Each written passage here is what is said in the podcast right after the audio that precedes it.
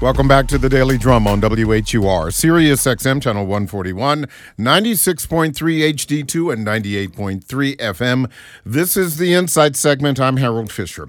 At 80 years old, President Biden is the oldest president in history.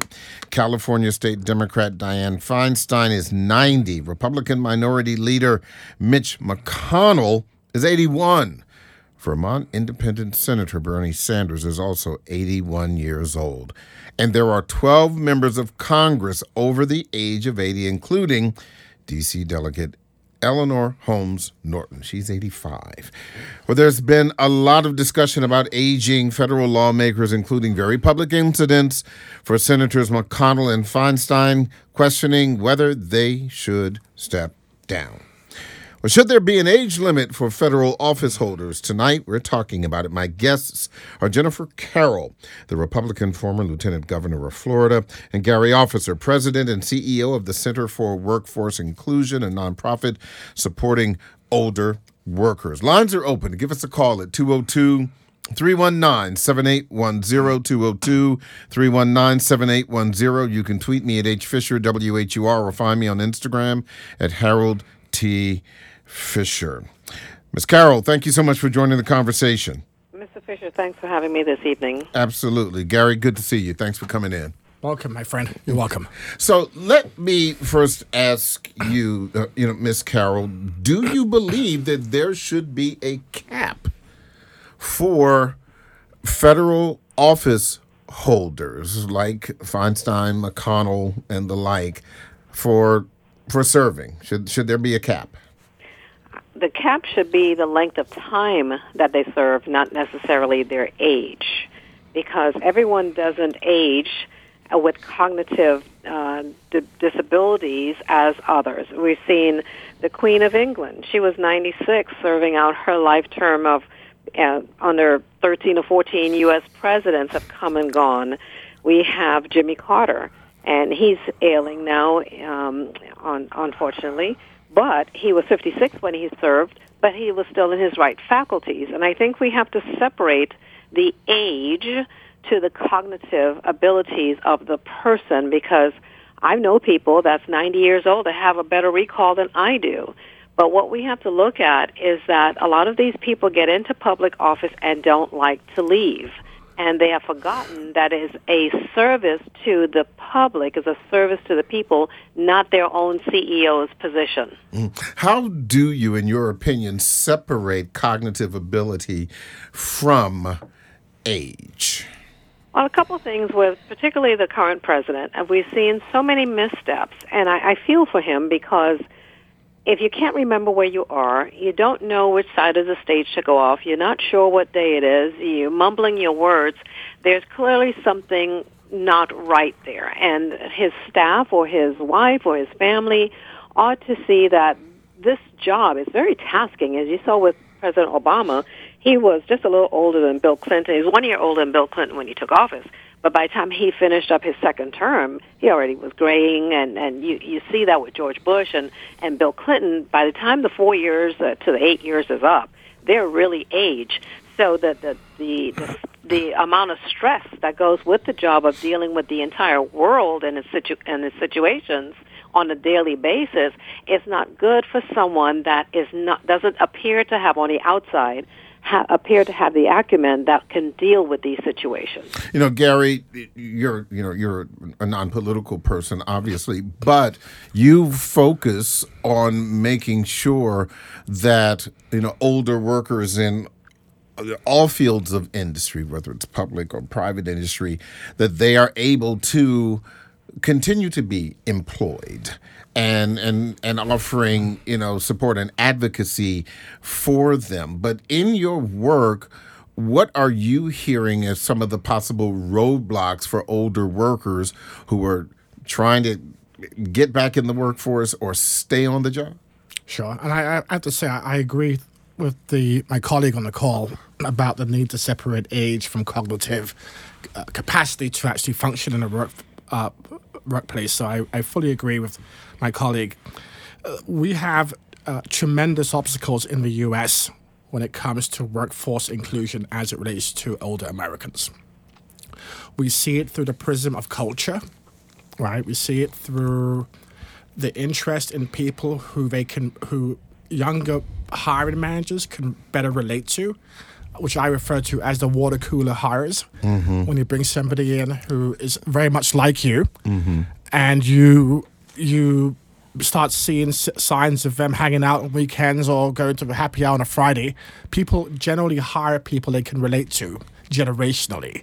And for older workers, breaking through that cultural um, prejudice that they find as they age is a major, major issue. So that's one.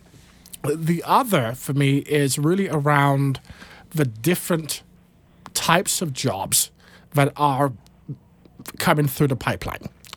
And there is a misconception that older workers are not technologically savvy.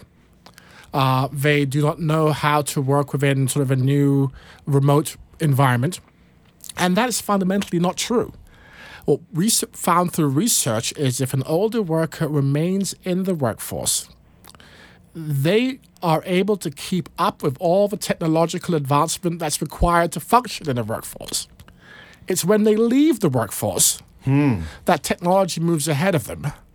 And therein lies the challenges of getting back in. Hmm. So that's what we see. It's technology, it's the misconception, it's ageism, and the like. Hmm. Um, now, Ms. Carroll, you, you said in the very beginning that you were talking about term limits versus versus age, and I I would say that's a that's a completely different you know conversation. Certainly, you may have you may have someone who may serve two terms or three terms or ten terms and the like, but if they they could start at an extremely young age and and continue to stay in. And if the voters continue to vote them in you know that that's where we are right now. But the you know like with retirement age for a lot of jobs it's you know 65 even though we've seen a move to to raise the retirement age in in the US but specifically as it relates to eh, you know elected officials even Ben Cardin in the state of Maryland, the uh, long-standing uh, senator, he decided this year that he is not going to run again. He is 79. He's been in uh, for for several uh, for uh, through several elections. So, is it possible, at least in your mind, that there should be a cutoff? at all, or or should or should they just continue to go like a Bernie Sanders, uh, who he's an ever ready battery, you know, still going. Well, I believe when you co- when it comes to talking about t- length of time, I firmly believe at the congressional level we need a length of time to serve, whether it's eight years or twelve years. Why is because that? these people have gotten too comfortable with with misusing their office, misusing the public dollars, and the mistrust of the public. So, and but the other thing too is not only the people that are serving to have term limits, but their staff. Because if their staff continue to go from the Senate to the House to the various agencies and then back around to the White House and and come back into the Senate and the House, those people end up running the show. That they're unelected bureaucrats that we don't know what they're doing, what their agenda is, and who's really pulling the strings. So the term limit will really have to go across the board as well. But the thing about it is that retirement age is something I think should stay with the individual if they have the desire and the cognitivity to to move forward and still produce and be a benefit, then fine. Stay with it. If they feel that they're too aged and they had have had enough and want to spend time with family and spend their retirement years someplace else, that's great too. One of the things that uh, my colleague on this call talked about was workforce inclusion.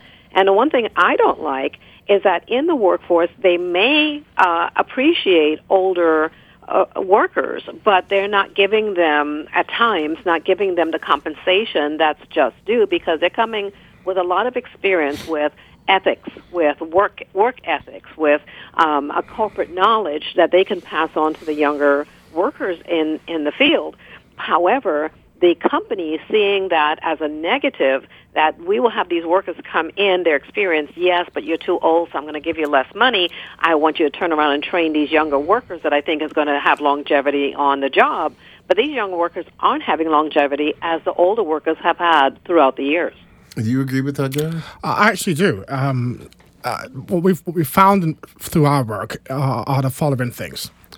The misconception is that if you hire an older worker, they'll cost you more money, healthcare cost and the like. But research informs us that a younger person, married couple of children, actually costs substantially more to the employer than an older worker because you're talking maybe one, two people, not five or six. So there's a misconception about about cost. Let me go back to to my colleague's um, comment about the qualities that older workers bring to the workforce, and we see this a lot. Older workers are substantially more loyal, more committed. Um, they have an innate ability to problem solve and to engage their colleagues in a respectful way. Um, they bring a different level of gravitas around problem solving. Um, Institutional knowledge. Uh, I was to, yes, you know that. Get to the point. Yeah. yeah. So, so, so we, we see we see qualities that that that are innate and I think can add greatly to an employer's uh, agenda. Younger workers, by contrast, and I always tell this story, right? You hire a younger person, 23, 24 years old. They are great the first six months. Fantastic. Great ideas, lots of energy. And then by the second six months, they're offering their, their feedback and their commentary about the organization and management, and they know more than you do. Hmm. And by the 12th, by the 13th month, they're spreading among their peers all kinds of, of, of, of morale issues because they feel that they have not been listened to. And by the 18th month, they're gone. The older worker is still there. Mm-hmm. So different generations relate differently to the workforce and the experience of work. Mm-hmm. And that's where I think older workers bring enormous value. They will work with you, they'll bring insights and perspectives informed by different work experiences. I mean, you're a journalist, you've, you've seen it among the, the younger members of your profession. You have insights that your younger contemporaries may lack. So we often overlook the qualities that we see among older workers. And more importantly, the value will increase with time. Yeah. So let me pivot quickly, if I may. Next year, for the first time in this nation's history, um, older workers will become the single largest segment of the American workforce. Mm-hmm. Americans who are 50 and over will become the single largest segment of the workforce because the generation below the Gen Xers didn't have as many children. And the younger older workers suffered during the last financial crisis in 2008 where they lost significant wealth, homes, and their retirement, and have had to build that back up, mm-hmm. and are now forced to remain in the workforce as a necessity. So next year, for the first time in our hist- in our recorded history, older American older Americans will be the largest single segment of the workforce. Mm-hmm. We have to do our best to make sure they succeed. Yeah. 202 319 7810. 202 319 7810. We are talking about older workers, specifically, you know, should there be a cap on those who are serving in public office? How old is too old to serve? Should there be a time when, at a certain age, it's time for them to say, look, it is time to uh, retire or perhaps even get an emeritus status and step down. 202 319 7810. 202 319 7810. Wade, thanks for calling. What's on your mind? Hey, how you? I'm doing just fine. What's on your mind? Uh, I agree with I agree with uh, your panel. Mm-hmm. I think it's a good topic, and I do think that they should be like eight years. And then and then when you step down, don't step off keep the youngest to try to keep them encouraged because everything y'all hitting on is, is right on point. Okay. Right on. Wade, thank, think, go ahead. I think that when you get to a certain age and you can't physically do the job, then to look out for your best interest and the people's best interest it's time to step off. Yeah. Wade, thank you so much. 202 319 7810. 202 319 7810. Eugene, we're going to talk to you. You're calling from Maryland. Stay with us. We're going to take a break. The Daily Drum will continue on Sirius XM, channel 141. I'm Harold Fisher. The original Quiet Storm is coming up next with Jeff with John Mons. We're going to continue to tackle this story. How old is too old to serve in public office? And are we missing something when it comes to the value of older workers? Stay with us. We'll be back in just a moment.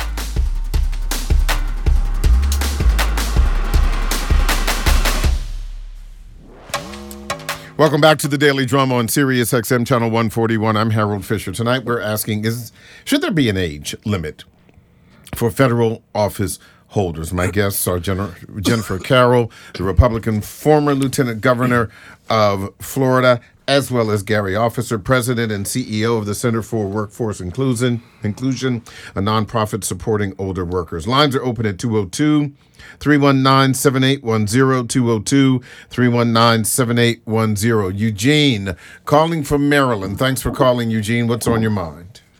Hello, can you hear me clearly? Yes, I can. Go right ahead. Okay, I'm going to say that age should not be the determining factor. It's productivity. Are you lucid? And are you're healthy enough to continue? If you're producing good work and you still want to work at 80 years old, conti- continue to work. It's all about productivity. Eugene, what about uh, federal office holders? Do you believe that there should be a cap or no cap at all? And and that, when I say no cap, I'm not talking about the slang term. I'm talking about you know, you, you know it's, um, when you're dealing with uh, government officials, it gets very tricky because you really don't want a person in a position where they can just uh, kind of manipulate it, whether you're a mayor or governor. It's like eight, nine, ten years, you got the same family or the same kind of uh, mindset and position. So I think it gets kind of tricky there. Maybe a term limit, um, you know, like two terms for the president. You know, two terms for a mayor, two terms for a governor. I, you, you don't want you don't want you don't want the constituents to feel they're in a no lose situation where they're going to have to deal with the same kind of deal year after year. So, so, so that I will say. But in terms of age, though, there, there are too many quality older folks, 65, 70, 75, 80, that are healthy enough and productive enough to still do it. That's right. Why get rid of Why get rid of an older person just to bring in a younger person who, who, who may who may lack the qualifications to produce a good job? Okay. Uh, Eugene, thank you so much. I appreciate it. Miss Carroll, I did want to ask you one of the more troubling visuals that we have seen, and I wanted to go back to McConnell and you know and Feinstein, where and Mitch McConnell today from uh, the the Senate physician got a clean bill of health. There was no sign of Parkinson's, no sign of stroke. Uh, obviously, he's still recovering from uh, the effects of a of a fall where he, you know, hit his head and some and some other things. But with that said, those those visuals of freezing up over the past uh, two months, or the visuals of, of Dianne Feinstein uh, looking uh, very, very weak uh, in a in a wheelchair. She's no longer walking. She's in, in a wheelchair, and you know you're you were an elected official. You know how politics works, and and look, I I, I used to work in Tallahassee, so I know from whence you cometh. But the you can't make folks step down. But politics aside, you know how does that work when you see these kinds of of things where you know even you know behind closed doors you're thinking, oh, it, it seems like it's about time for these folks to to sit down. It, you're absolutely right because it doesn't bode well for the confidence of the public. If the even if Mitch McConnell's doctor came out and said no, he didn't didn't have any signs of stroke, it's still a neurological issue that prevented him from speaking both times or, or froze up both times, and that is a health issue, as as Eugene mentioned. If you're not in good health, you need to step aside. Dianne Feinstein being frail and in a wheelchair, like Strom Thurmond was frail and in a wheelchair, and somebody else uh, making his votes for him does not give a vote of confidence that we have the strongest and most apt uh, leaders making the decisions and doing what the people have elected them to do. So therefore, on their own, they should step aside. What is it that's so intoxicating with this power and the money that they've already made in abundance that they can't take it to their grave with them? That for the good and order, for showing that the leadership at the highest level uh, and our government sustainability, that in, these individuals on their own should step aside and let someone else take over in their stead. Additionally, these people that have been in office for 20, 50, 30 years should have been mentoring someone else, should have been uh, having a pool, whether it's in their own party or uh, not just a family member, but mentoring those interns that come into their office or staffers that have sh- that show some promise that at one day they would like to run for office and have these individuals where you are now propping them up to come and take over your position. In in the United States, our Fortune 500 CEOs last about 15 years, uh, about an average. The minimum is about six years, seven years. So why is it our congressional members have feel that they're the only ones that can stay there and run the show until they die?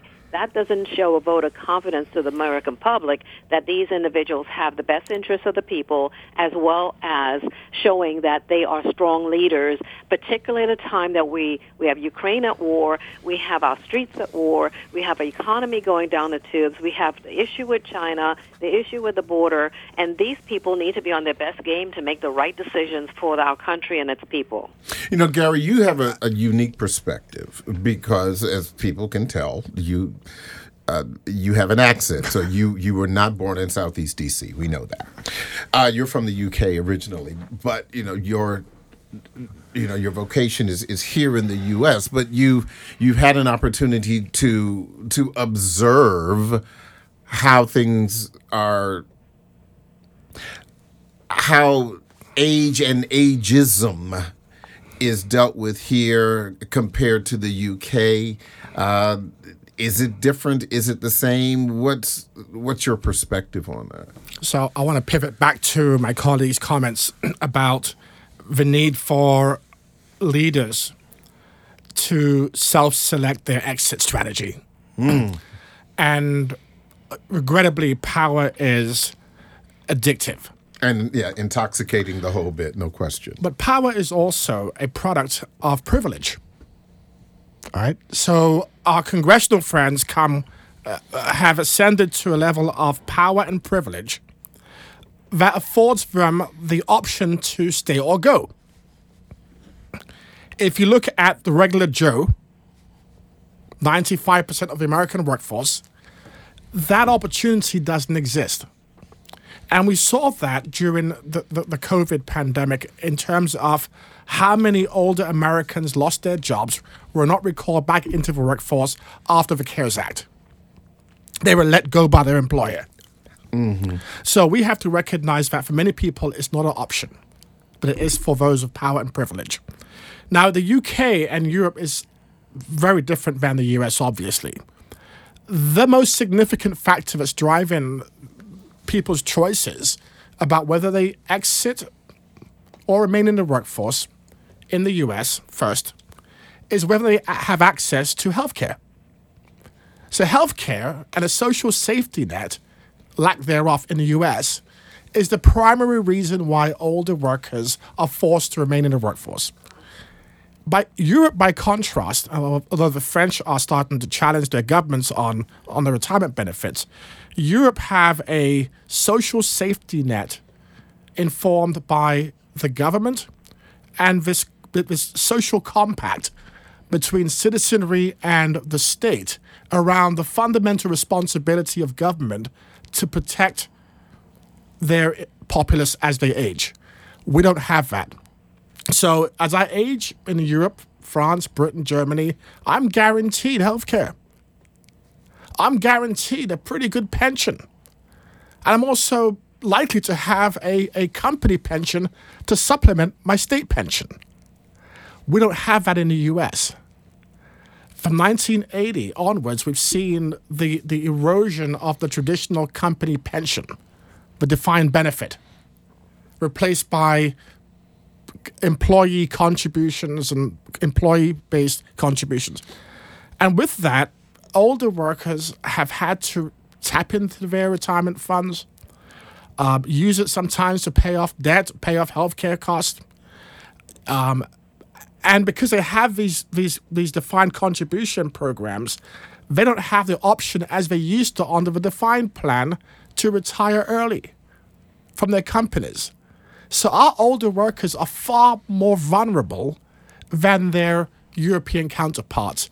And you see that in life expectancy. Coming out of the pandemic, American white American males and females live three to five years less than their European or G6 counterparts. Because they have the protection of the state, they have a pension plan, they have a level of security that allows them to age with dignity.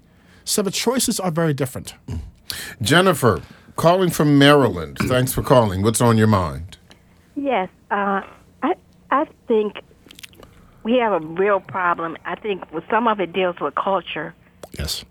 I work for the federal government, and um, I've wanted to to do a job, but they're they're they're not mentoring me, and I want to know how do you bring young people in and have them stay? Because what scares me is I uh, I feel that I've taken care of people for the last uh, 35 plus years, but who's going to take care of me?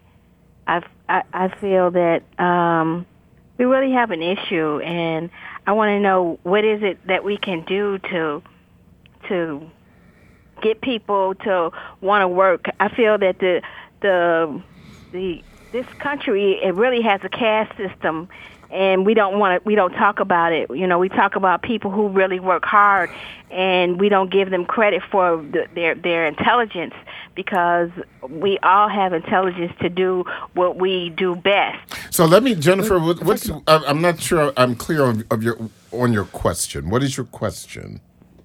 Wh- what is it that we can do uh, to bring younger people into the system to want to stay like like the generation that you're talking about the generation that I'm in and that you're in what is it that you can do to bring those people into jobs where they want to work those jobs because I don't think that younger people want to work the job that our parents had where you retire that's not how things are run now anymore where you know you work for a Okay. company for Let me. Yeah, g- go ahead, Gary, and then uh, Miss Carroll. Uh, you can take a shot at it too. But go ahead. Yeah, we found younger workers tend not to be as attracted to traditional occupations in traditional settings as the generations that preceded them. There is a there's a statistic out there that said that by 2030, approximately 50% of the American worker will be self-employed CEOs. They're Small businesses or otherwise. small businesses, contractors, um, gig economy, you name it, they, they don't have the same commitment or interest in working in the traditional workforce as we had coming through. So that's a significant shift we've seen as a result of the, of the pandemic, and it's only accelerated. We're also seeing the, the change in nature of occupations. So I read a report in, in, in Colorado actually that in the 10, in the 22 top occupational categories, that was published by the Bureau of Labor Statistic, minorities and older workers were concentrated in the bottom 10 occupational categories. All right? You're talking bus drivers, you're talking office support workers, uh, you're talking about people in logistics community. And in the top 10 occupational categories, usually technology driven healthcare and the like, you saw the shift towards a higher concentration of white a whiter workforce with very low representation of minorities. So we're seeing the disappearance, the, vulnerability of older workers in the occupations that are disappearing. And that's a huge issue for our community. Uh, Ms. Carroll, to Jennifer's uh, question, uh, you know, the I, I would argue that uh, fortunately or unfortunately, those days are gone. These young young people uh, younger workers are who they are because we are where we are in the economy in the the makeup of you know of the workforce. Uh, am I am I too far afield here?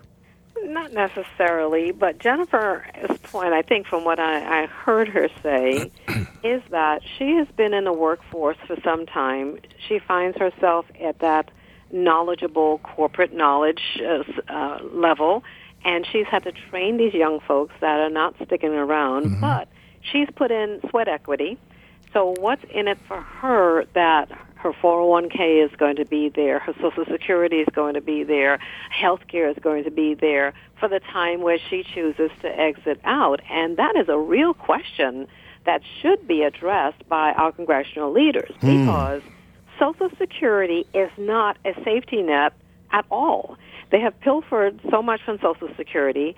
Is uh, the young older workers have to keep working because the younger workers aren't working as much paying into it. And then we have a system of you know divvying out the money for for various reasons but the other thing too, the older workers will get penalized if you wait too long to pull out your money. You get penalized. If you pull out your money too soon, you get penalized. Then they make you go into Medicare Part A or B, and then you have to take out a supplement, and then you have to to pay additional monies for that supplement, and then you also get penalized if you make more than what your Social Security money is bringing in. So the older worker is is feeling it at all ends, and many of our older workers have sacrificed. They've either sacrificed to pay for their husbands or their wives to go to school and get a better education, or sacrifice in saving for their kids to have a better quality of life, or pay for school. They're sacrificed because they've been through uh, other wars or, or, or other situations. So that, that sacrifice have made them have a zeal to work and to do better and stay committed in the workforce. But now Jennifer's question is like, who's going to take care of me? Hmm. Hmm. I, I, agree, and and there's definitely a vulnerability tied to age in, in our country that we have to acknowledge. And I tell the story all the time of a, of a friend of mine in New York who had worked 22 years for a law firm in Times Square. And she, along with all of her colleagues, were furloughed. During that period of being furloughed, they were told to contact their their bosses and supervisors to make sure that they are still uh, available to come back. And she kept calling, kept calling after six months, before she realized that she was not getting a response from her supervisor. And she was then told she was being let go mm-hmm. after 22 years and given a two month severance I was then told that almost all the older workers at that particular law firm suffered the same fate. It was the younger employees who came back. So we hear about things like the great resignation. It wasn't really the great resignation for older workers, it was the great shedding and many were forced out of the workforce. Many took early retirement where they could, if their companies had the, had the benefit, they took it. But many were forced out of the workforce as a result of the pandemic. And the pandemic, for me, illuminated all of the, the structural weaknesses of our system as it, as it relates to how we provide opportunities to train, recruit, and hire older workers. And the preference coming back out of the preference emerging out of the pandemic was to go younger. And that's our reality. Jennifer, thank you so much for your question. I, I do want to talk about uh, the impact of diversity and representation uh, and age limits that that intersection. And you know, Ms. Carroll, you were the first, uh, you know, black woman, Republican, uh, elected to uh, as a, as as lieutenant governor in in the state of Florida. So, you know, let's be clear. You know, when you were in office, you stood in very rare air. There's no question about that. But and from that and from that high perch and and from your your thoughts right now, might age impact diversity and representation in, in the political landscape? I mean, you know, there is this move, um, or one could argue a battle right now between uh, diversity, inclusion, and and uh, re- representation uh, in in in the political uh, in the political square. But do you believe that ageism may kick out the uh, the possibility of of racial diversity and representation uh, in the in the political uh, uh, forum? I don't believe so, but what I would hope, again, going back to the mentorship, because in my time serving in the Florida legislature, we had a number of individuals that were old, older than I was, and they stayed around until term limit took them out, and then sometimes I cycled and came back through, ran for a Senate seat, or came back and ran for another House seat.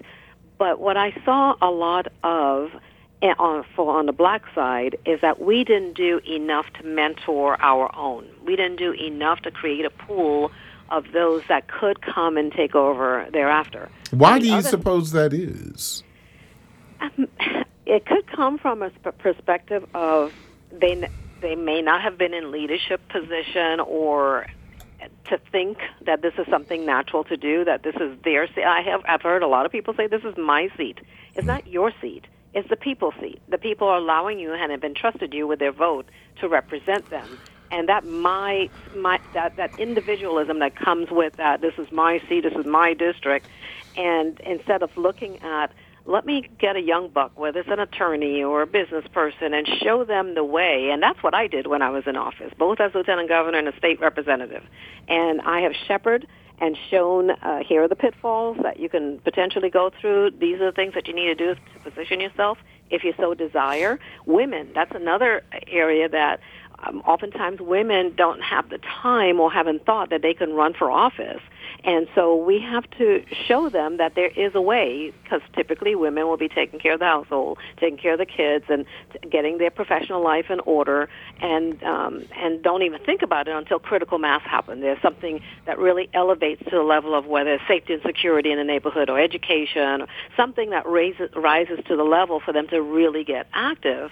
And so our young people also feeling, because there was a survey that came out the other day, that over I think it's 60 or 70 percent of, of, of independents or voters now are saying that it really doesn't matter who you vote for, that it, it's going to be the same old show, which is kind of bad for our republic because it should matter who you vote for. You should be engaged in the process and you should be working to help uh, those that have the ability and have, have the cognitivity, have the, the education or have the strength and, and wealth to uh, strength to be able to run for office and give them that support to get them in office. Gary, let me ask you this: Is it possible? to have age limits that are fair and non-discriminatory, or are they they just mutually exclusive? There are laws that protects people in the workforce. Mm-hmm. So you cannot discriminate on the basis of age, race, gender, sexual preferences. Right. So uh, that's not that's that's a non-starter. I think the real question is how tolerant are we to how things are? Explain that. So I'm, I'm in a space where I, I use the phrase we have to speak the truth to injustice.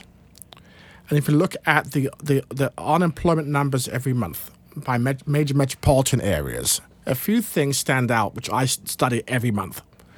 One is among African Americans over the age of 50, we are somewhere four or five times the unemployment numbers on for the long-term unemployed. When you separate that out yes. from just all African Americans. Yes. So, yeah. so for 55 and over old um, African Americans are about 26% among the long-term unemployed.